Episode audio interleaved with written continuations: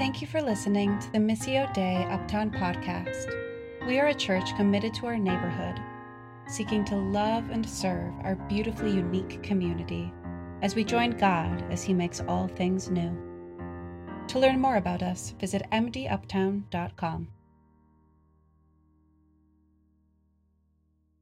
So we are going to jump back into our uh, service on uh, our ser- sermon series on Lent. It's called "Longing for Rebirth," and we are following um, the story of baptism. This like the kind of the, the initial last week was. Um, the first week was talking about an, invitation. This, this last week was talking about our need for Jesus, and this week we're going to talk about being a confessing community. So I'm going to read the scripture, and then um, I'm going to pray for us. This is from 1 John 5 through 10. This is what it says. This is the message we have heard from him and declare to you God is light, and in him there is no darkness at all. If we claim to have fellowship with him and yet walk in the darkness, we lie and do not live out the truth.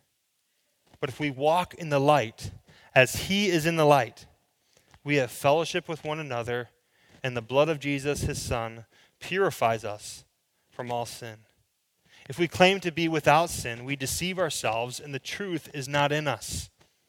If we confess our sins, he is faithful and just and will forgive us our sins and purify us from all unrighteousness. If we claim to have not sinned, we make him out to be a liar, and his word is not in us. God, we ask this morning uh, that your spirit would, be, would fill this place And God, we, we, we love to have a, a, wonderful, worshipful experience this morning, but what we're asking for, what we're crying out for today, even right now, even those of us that have walked with you for 30 years or 40 years, that you would awaken our spirit to the things of your kingdom. That you'd awaken our heart once again to your word. And that we would be changed, we would be encouraged, we'd be challenged, we'd um, gain passion in areas that you want to grow us this morning. Would you do that even in our midst in these next 20 minutes? Amen.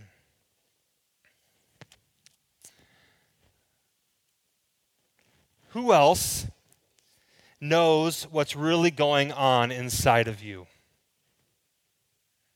Who else knows what you are really facing in your life?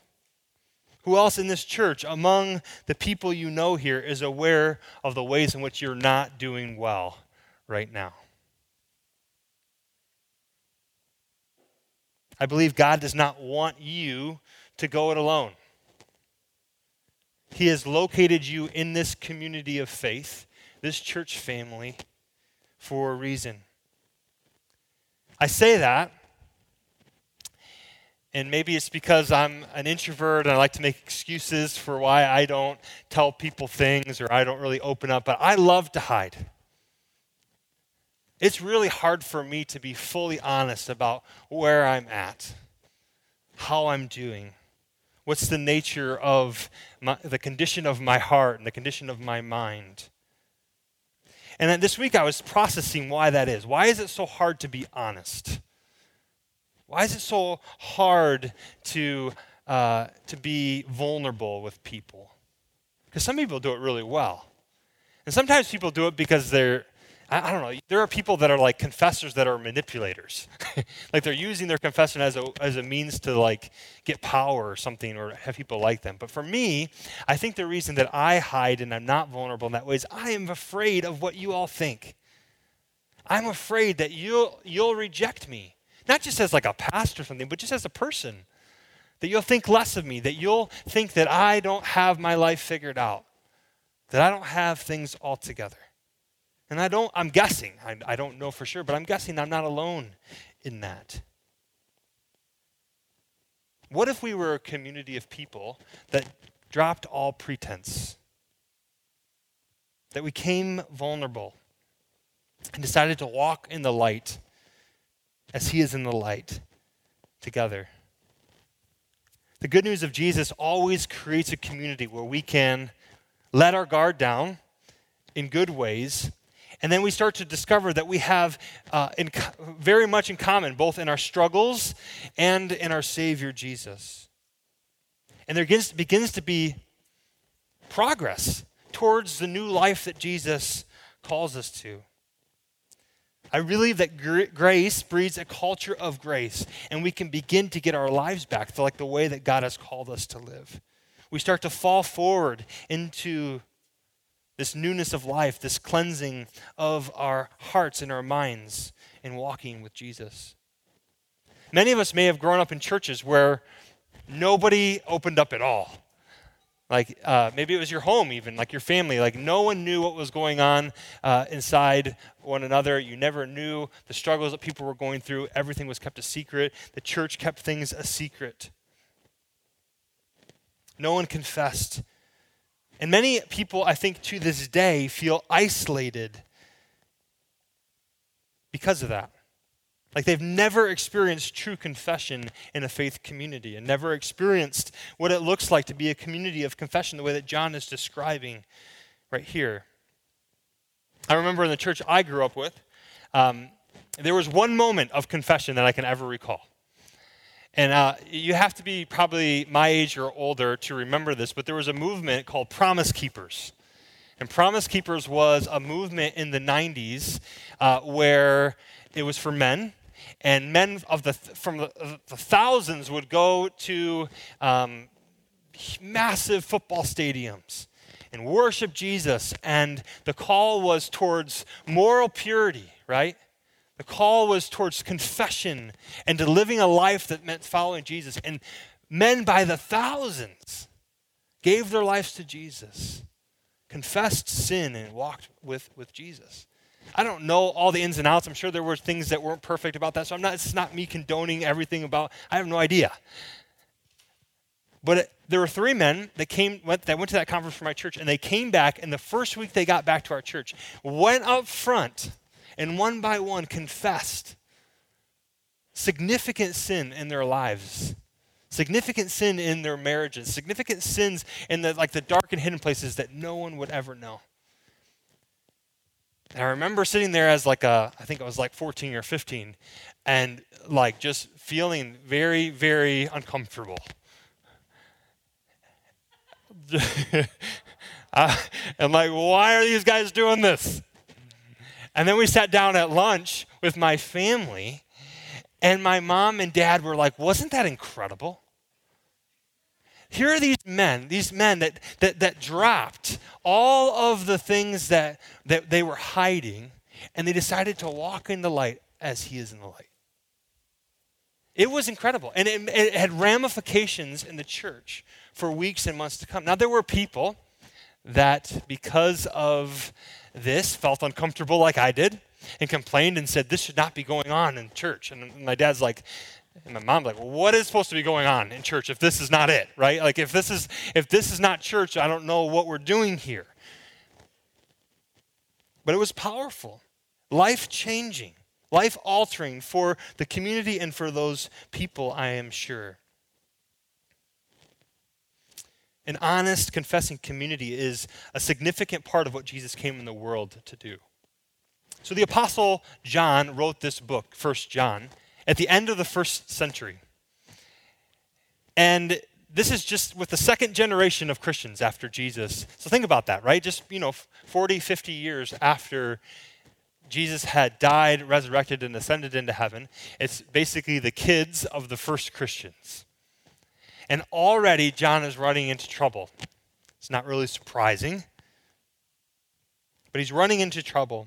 And he writes this letter in, in part to address some of the difficulties and some of the challenges that their community is dealing with within their theology and within their practice. John is worried. Heresy is polluting the living, giving environment that Jesus had created only decades before. So I don't throw away the word heresy around very often. in fact, I probably have never used it in a sermon before in my life. So, uh, and sometimes people say that's heretical, and you're just like, ah, no. Someone just thinks that infants should be baptized, and you think believers should be baptized. You know, like there's there's like little things like that. That this is not heretical. There's a wide-ranging beliefs in the Christian faith where you can be faithful. You just interpret scriptures differently. But there are certain things that are heretical. And there are things that it's not just a bad idea or you think that this is slightly a bad interpretation. Heresy is the idea, an idea that's so bad that it will rob us of God and God's way. It will literally rob us of the kingdom of God. And there's lots of them that have come up through history, but John is dealing with something very significant here. It's not just a difference of opinion. The, the, the apostle John is worried, and he's worried because the idea here is that they believed, or this started to kind of come up in the church, that you could you could claim to be a Christian and walk in the darkness. You could claim to be a Christian and nothing in your life would change. You could stay the same as you ever were, and that sin was essentially no big deal, and no one should have a problem with it. They're saved by grace, and it's fine to walk in the darkness.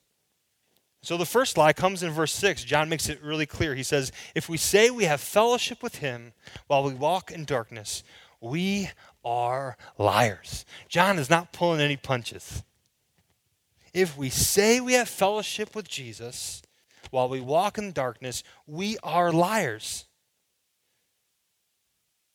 If we habitually live in the darkness with no desire to change, no desire to walk in newness of life, no willingness to step into the light, our walk with God, our relationship with God is an illusion, is what John is saying. And the context of this passage really starts in verse 5. So let's read verse 5. It says this This is the message we have heard from him and declare to you God is light. In him there is no darkness at all. I love that. This is like a really cool summary in some ways of John's perception of what Jesus taught. Like he walked with him for three years, and this is kind of his summary of who Jesus was and what Jesus was all about. God is light, and in him there is no darkness at all. things we know about light light is beautiful. It's it's it's like the signal of purity. It's life-giving right? You know, light actually gives us life instead of always being in the darkness. It's cheerful. It's necessary. It spreads right? If you go into a basement and you turn on the lights it spreads like throughout the whole room even a small light sometimes can spread significantly in the darkness you can see for a long distance if it's bright enough and this is the image that we're supposed to take away from what and, and, and, and who God is. God is light. Light is an indispensable prerequisite for life. Light is a revelation of truth. And Jesus claims to be the light of the world.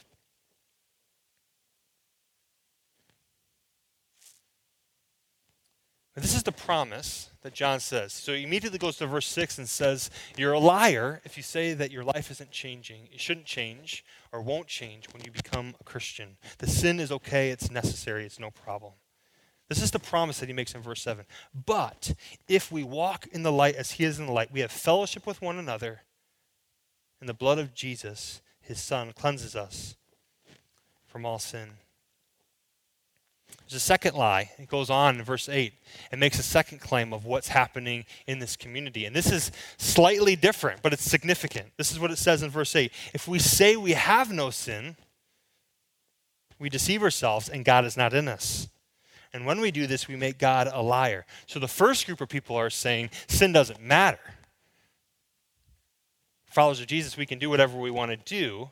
We can walk in darkness even though we claim to be in the light doesn't matter. The second group says sin doesn't, we don't sin. We're good.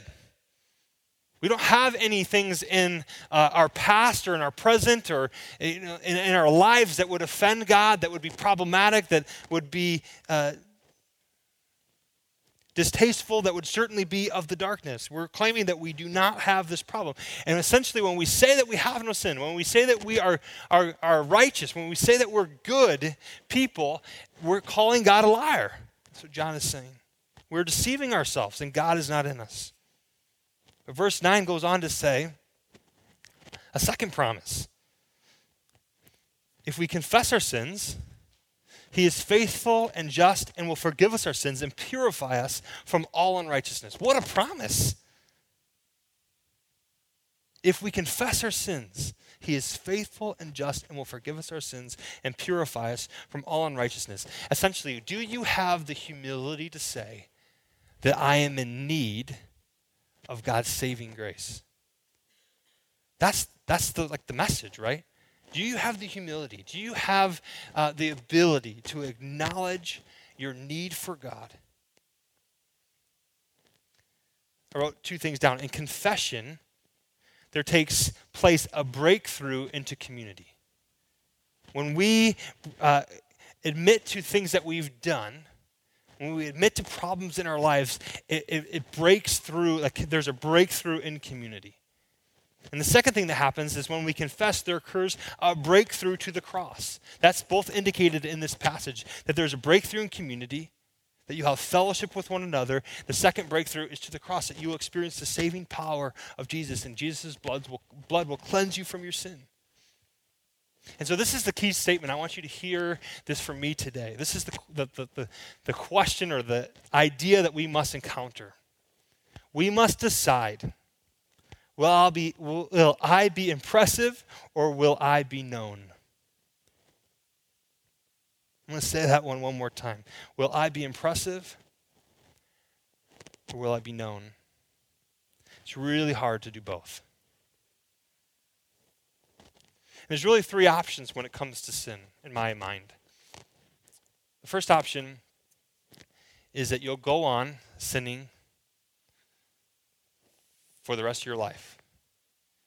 You'll never admit it, you'll never be found out, and you'll go to your death with that addiction, that, that problem, that flaw, that issue in your life, and, and you'll face Jesus face to face without ever having addressed that sin in your life. Second option, that one sounds pretty bad to me. I don't know if I would want that one to happen. The second one is also bad um, because it's hard. But the second one is that you sin is found out. That gets revealed somehow. It seems like that's happening a lot these days. That people are living in sin, their sin is found out, and then they have a choice. Will they then confess? Will they then turn their, their, their way back to Jesus? A lot of people don't confess. a lot of people just keep denying. But that's another way it could go, right? You could be found out and it could be really hard and, and then people won't even believe you when you do. Actually if you actually have conviction and change it's like well i definitely don't believe them. They, they, they had to get found out in order for this to happen in their heart. You're a little more skeptical of that. And the third way it can go i think is the way that john is impressing on us this morning that it should go. And that is that we confess our sins enter to, uh, into a community of grace and love like there, there's nothing but love here for you, right? I think that's the image of this community. There's nothing but love for you. You confess your sins to one another and pray for one another so that you can be healed. We, we embrace the life and growth that Jesus wants us to live. And I just want to tell you, when you do that, it's so freeing.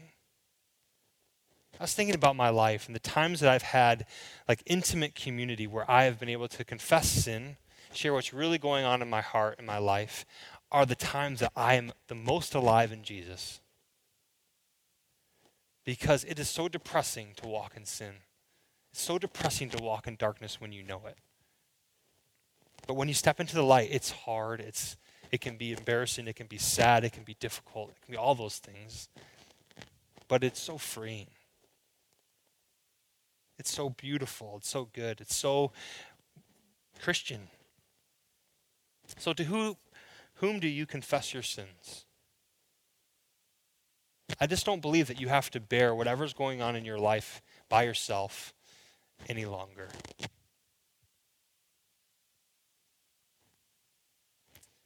Because if we say that we walk in the light and we actually walk in the darkness, we today walk in untruth.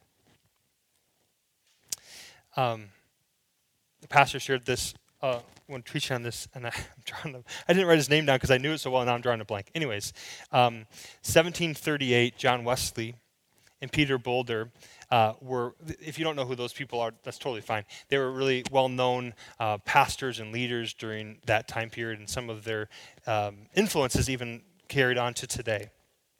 But they were putting ground rules uh, around their community that they were forming. Um, so they formed these kind of small groups of people, um, and they, they were writing basically rules to guide their community. Sounds kind of intense. I don't think it was as intense as we maybe thought. It's just like kind of like these are the things that we should hold one another to. These are important to us in the community. Number 10 is a really cool one. This is what it says Everyone in this small group, everyone in order, may speak as freely plainly and concisely as he or she can about the real state of his or her heart.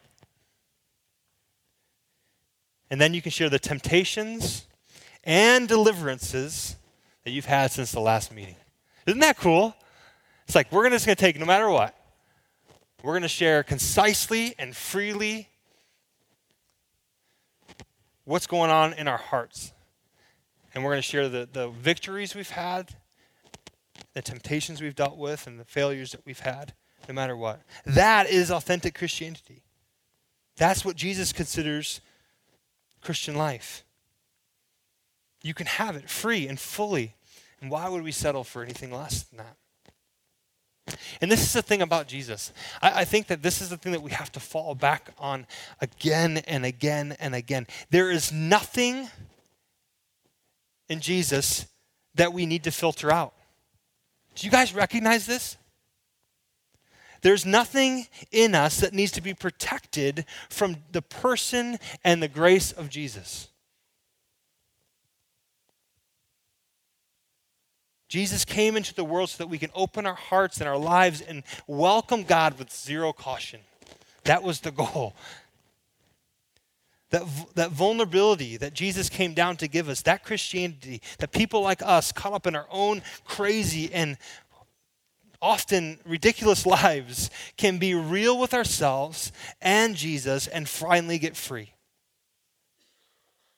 And I just I think what this re- has revealed, the last year has revealed, it's so, I hear so many people that are struggling. And I, maybe it's not just with like sin, you know, like, but it's just like isolation, it's depression, it's anxiety. And it's just the sense that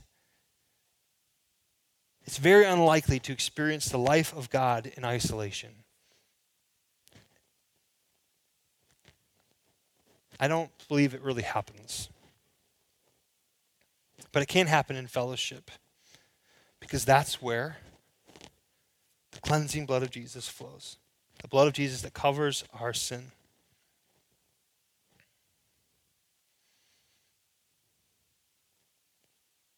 Cleansing from all sin. The worst thing that any one of us has ever done cannot forsake this forgiving blood of Jesus, this cleansing blood of Jesus. You will never embarrass the Savior of the world. Isn't that cool to think about? Like, you cannot embarrass. The way that I was embarrassed in that room that day when the people were confessing, you were not surprised, and you will not embarrass Jesus. He is not intimidated by your life. All he feels for you is tenderness and love. The sin that in your life that haunts you and shames you and feels like it damns you is right where Jesus loves you the most tenderly. This is where he gives the most grace for you, the most compassion. It's for that sin that Jesus went to the cross. So why would we not confess it to him, to pour it out? Why not share it with, with Jesus even right now? What if we went to a friend even today and shared what's really going on in our lives? What would happen in our community? I remember um, early on in our church. This was probably, I, I, think I've shared this story before, but most of you probably haven't heard it. There's a lot of new, group, new, new groups of people here. But early on, like seven years ago, when our first was just beginning, we had a, a men's night. And we, uh, it was a night where we, I gave a little, very brief lesson. I basically said, hey, I think we should confess our sins to one another. And everyone looked at me like with blank stares, like, I'm not going uh, yeah, that sounds great in, in theory, right? It sounds really good. And there was one person that had just started coming to our church. And he stood up and he started weeping and he shared some of the darkest sins imaginable. I mean, truly. And just a hard, hard life. Things that had happened to him, things that he had done.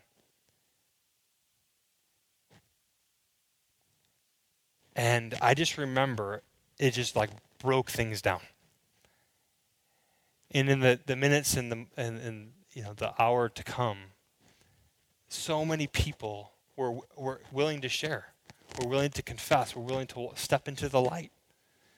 And often it just takes one person to have the courage, doesn't it? One person to say, uh, I'm not all right. Things are not going well in my life right now, and I need your help, and I want to confess it to Jesus. I want to experience forgiveness. Sometimes it just takes one step. It doesn't require you to run, but just to walk in the light.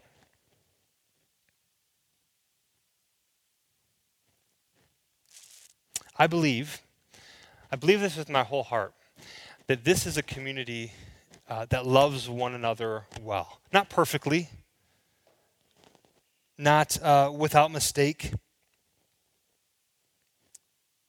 But I really believe that if you were to confess, if you were to share, if we became a confessing community like described here, that you would be welcomed in love. That love would, is truly awaiting you here. That you will be listened to, that you will be prayed for. Isn't it cool to think about being part of a church where you can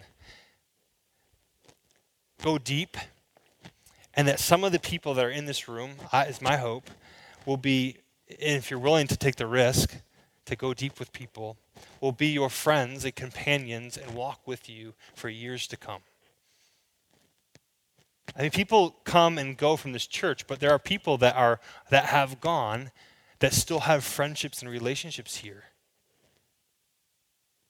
Where that community of people surrounds them, where the love of God is so full and so free and so good that they come back for more and that keep those relationships for a long time. I think this is a, a, chance, this is an opportunity, a year away from meeting together, a year away from so much of our community, so much isolation, of so much uh, anxiety about what's going on in our lives of struggle. Isn't this like, this is our opportunity at Missio Dei? to walk in friendships in such solidarity that you'll be friends for years to come, to be a confessing community.